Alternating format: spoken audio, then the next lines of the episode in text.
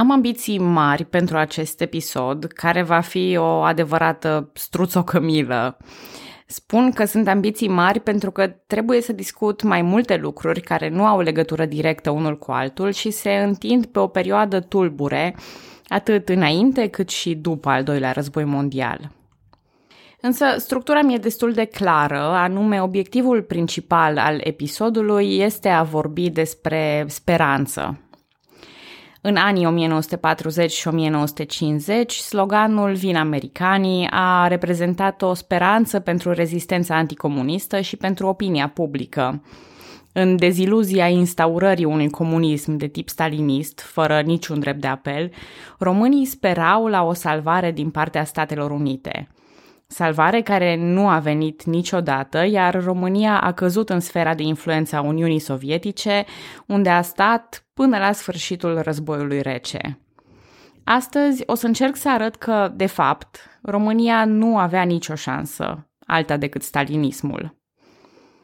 Bună, numele meu este Călina și în acest episod din podcastul Istoria României vorbesc despre conferințele aliaților din timpul celui de-al doilea război mondial și despre încheierea războiului. În mod previzibil, martorii evenimentelor se așteaptă la izbucnirea unui nou război. Însă, în timp ce ei se pregătesc pentru un ipotetic al treilea război mondial, evenimentele duc spre un nou tip de război, unul rece, voi știți că mă joc adesea cu înțelesurile termenului de rece, iar aici nu pot face excepție. Războiul rece se joacă cinic, gândit geografic și politic, împărțind sferele de influență fără a ține cont de afinitatea țărilor pentru un regim sau altul. Oricât s-ar fi zbătut România sau alte țări în antipatia lor pentru Uniunea Sovietică, simpla poziționare geografică le-a trădat interesele iar americanii nu au venit tocmai pentru că o gândeau la rece.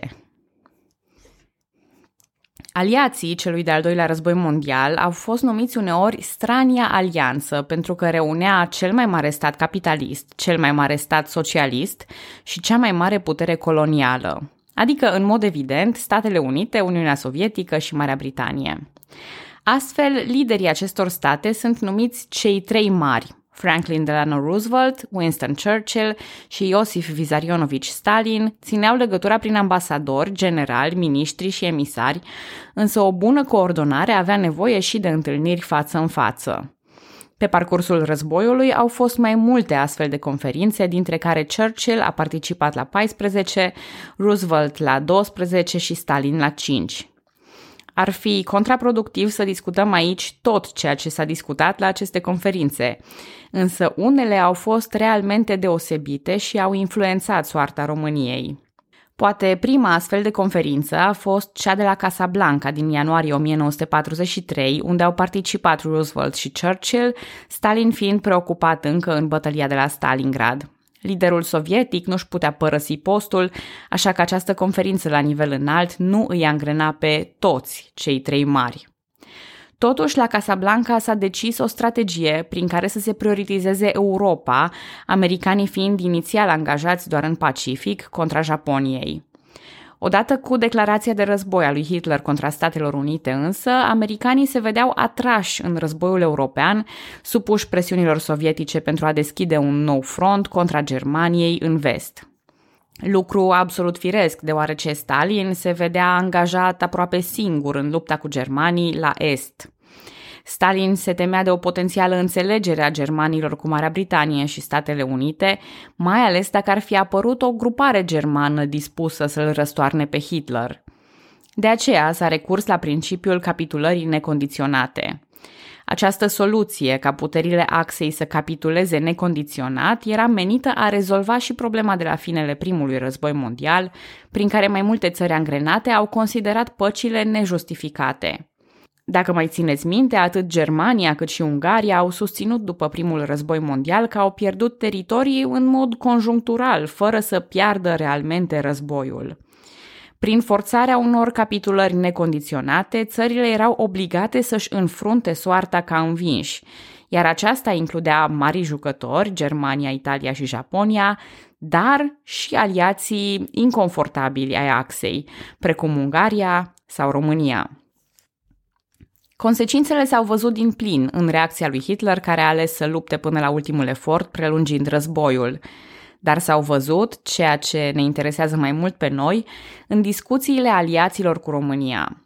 Nu s-au făcut încercări serioase de a atrage România de partea aliaților, promisiunile fiind vagi și tărăgănate – cu alte cuvinte, eforturile diplomatice ale lui Mihai Antonescu și Iuliu Maniu, despre care vorbeam în episodul trecut, s-au adresat de la bun început unui zid implacabil.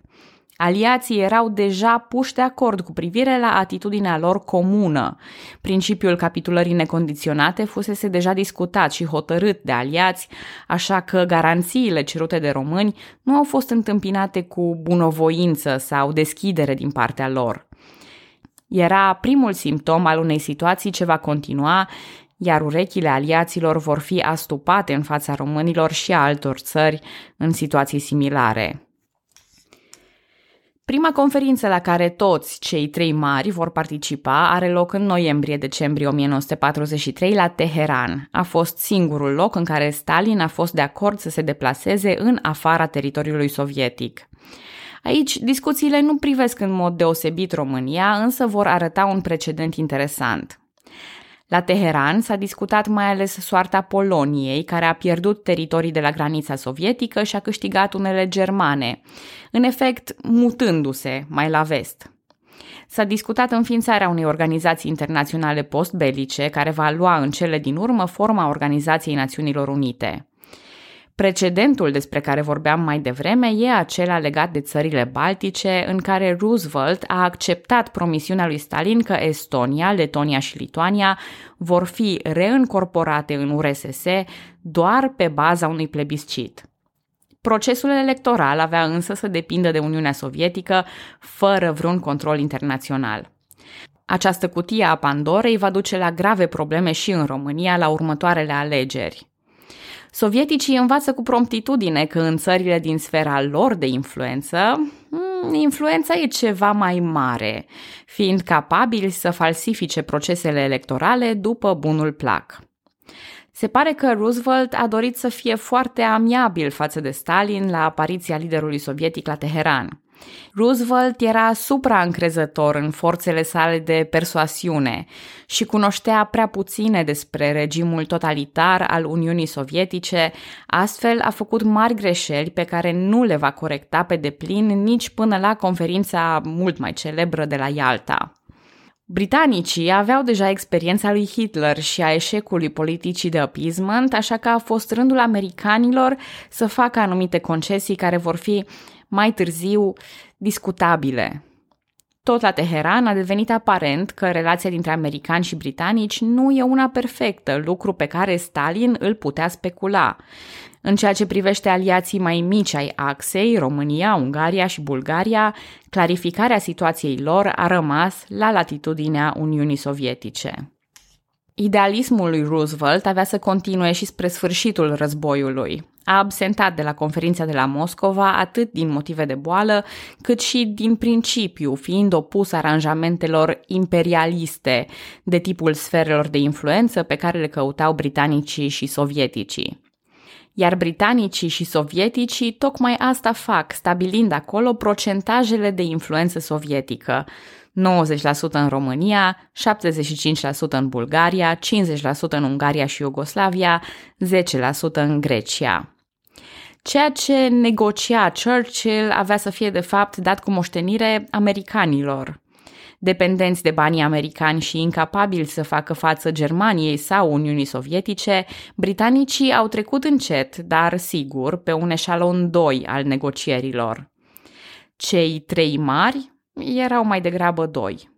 Această moștenire a sferelor de influență se pare că nici măcar nu a fost dorită de americani. După debarcarea în Normandia și intrarea trupelor americane în Europa, generalul Dwight D. Eisenhower spunea că nu-și dorește să riște vieți americane în scopuri politice.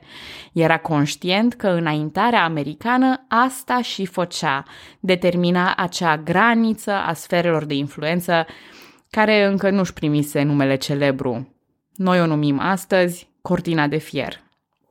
În perioada conferinței de la Moscova, România era deja ocupată de Armata Roșie, așa că unii istorici argumentează că Churchill îi dădea lui Stalin doar ceea ce avea deja. Interesant e aspectul regimului din Grecia, care era la acel moment unul comunist, însă Stalin a acceptat să-i trădeze pe comuniștii greci pentru a fi sigur că obține acordul american pentru procentajele trasate. Până la conferința de la Ialta, chiar și aceste procentaje vor suferi, singura scăpată pentru democrație fiind Grecia.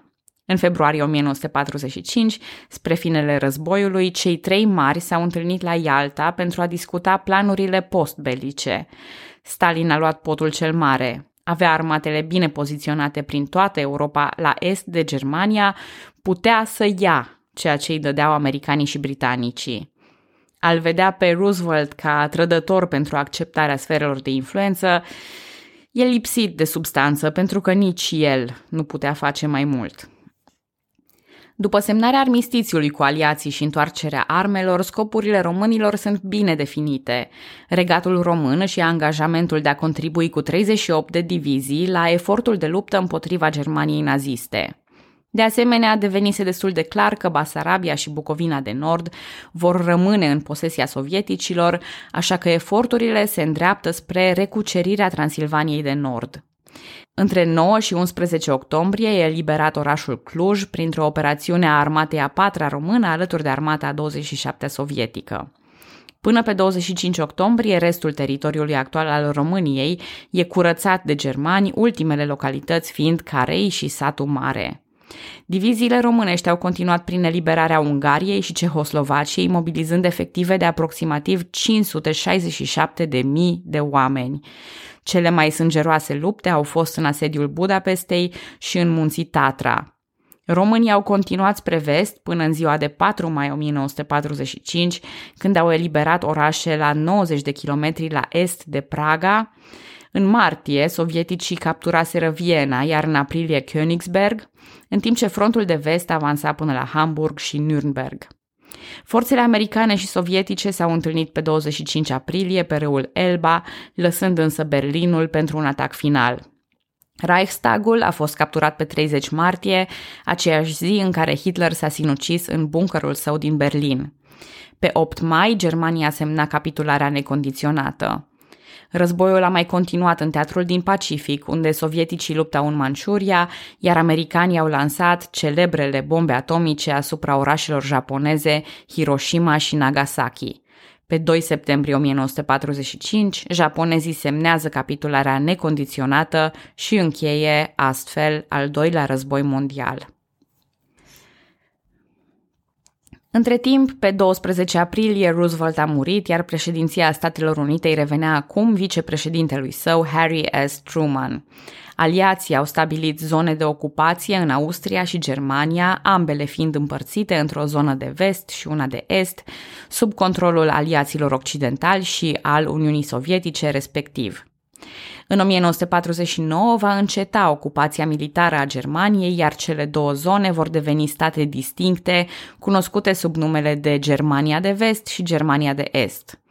Numele lor oficiale au fost Republica Federală Germană și Republica Democrată Germană, cea federală fiind de fapt democrată, dacă înțelegeți un debat.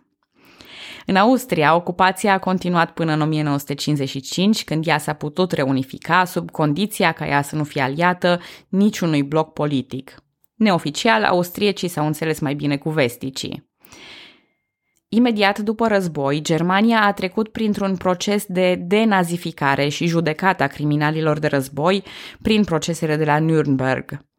Germania își pierduse un sfert din teritoriile dinainte de război, având loc mai multe schimburi de populație și expulzări în zonele afectate.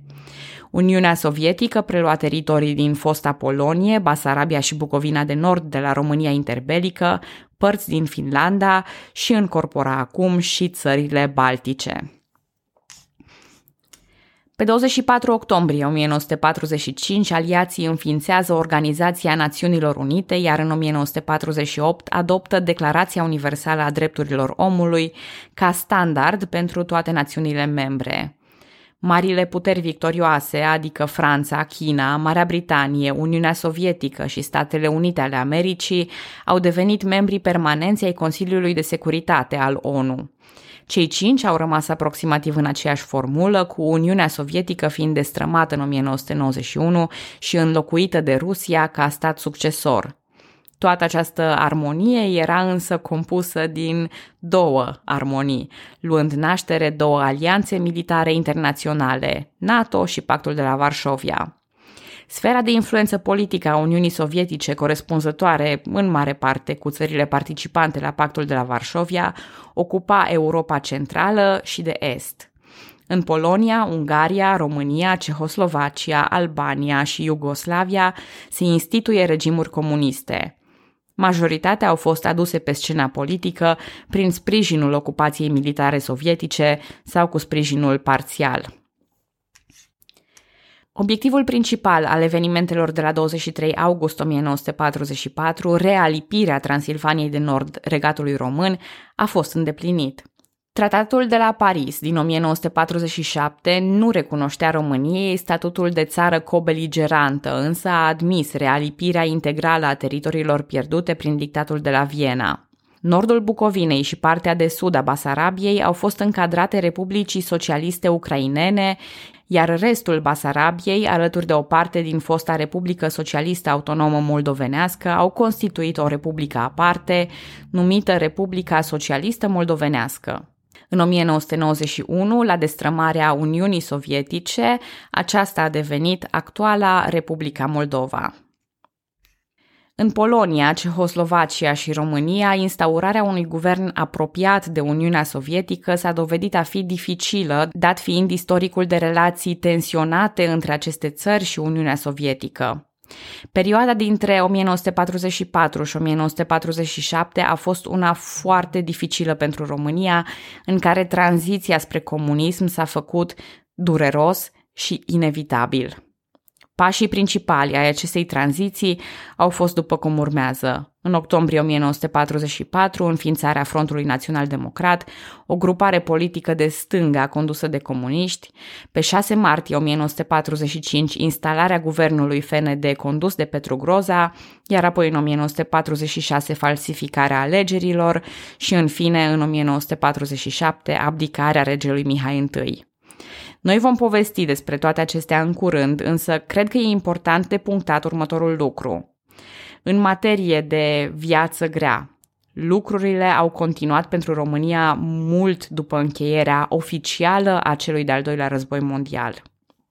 În septembrie 1947 se înființează biroul informativ al partidelor comuniste, Cominform, al cărui scop era centralizarea guvernului sovietic asupra partidelor din statele satelit.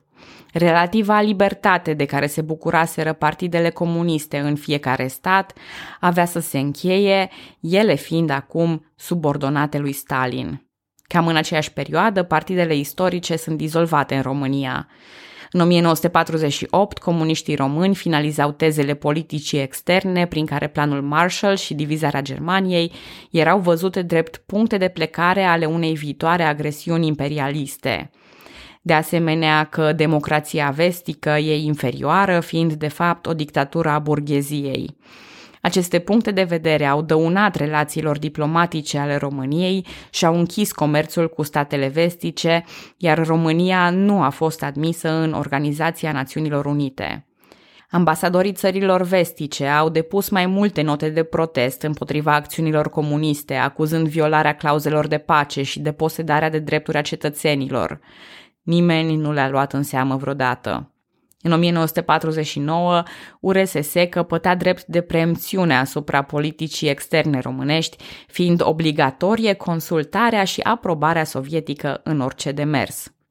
Ceea ce nu era complet nou, deoarece Ana Paucăr ocupa postul de ministru de externe încă din noiembrie 1947, iar ea oricum era complet aliniată deciziilor de la Moscova.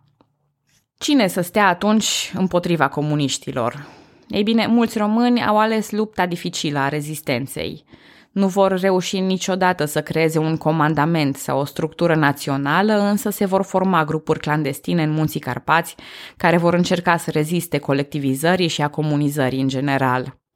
Au fost în principiu trei forme de organizare. Prima lua forma unei rezistențe armate, condusă în general de ofițeri trecuți în rezervă. A doua formă de rezistență era simpla nesupunere civică și fuga în munți. A treia formă, oarecum intermediară, urmărea legarea unor centre de rezistență și adăpost, depozite de armament și alte cele necesare unei viitoare ofensive. Aceasta, din urmă, a fost poate cea mai tristă formă de organizare a rezistenței anticomuniste, aceste grupuri trăind de multe ori cu speranța sprijinului american.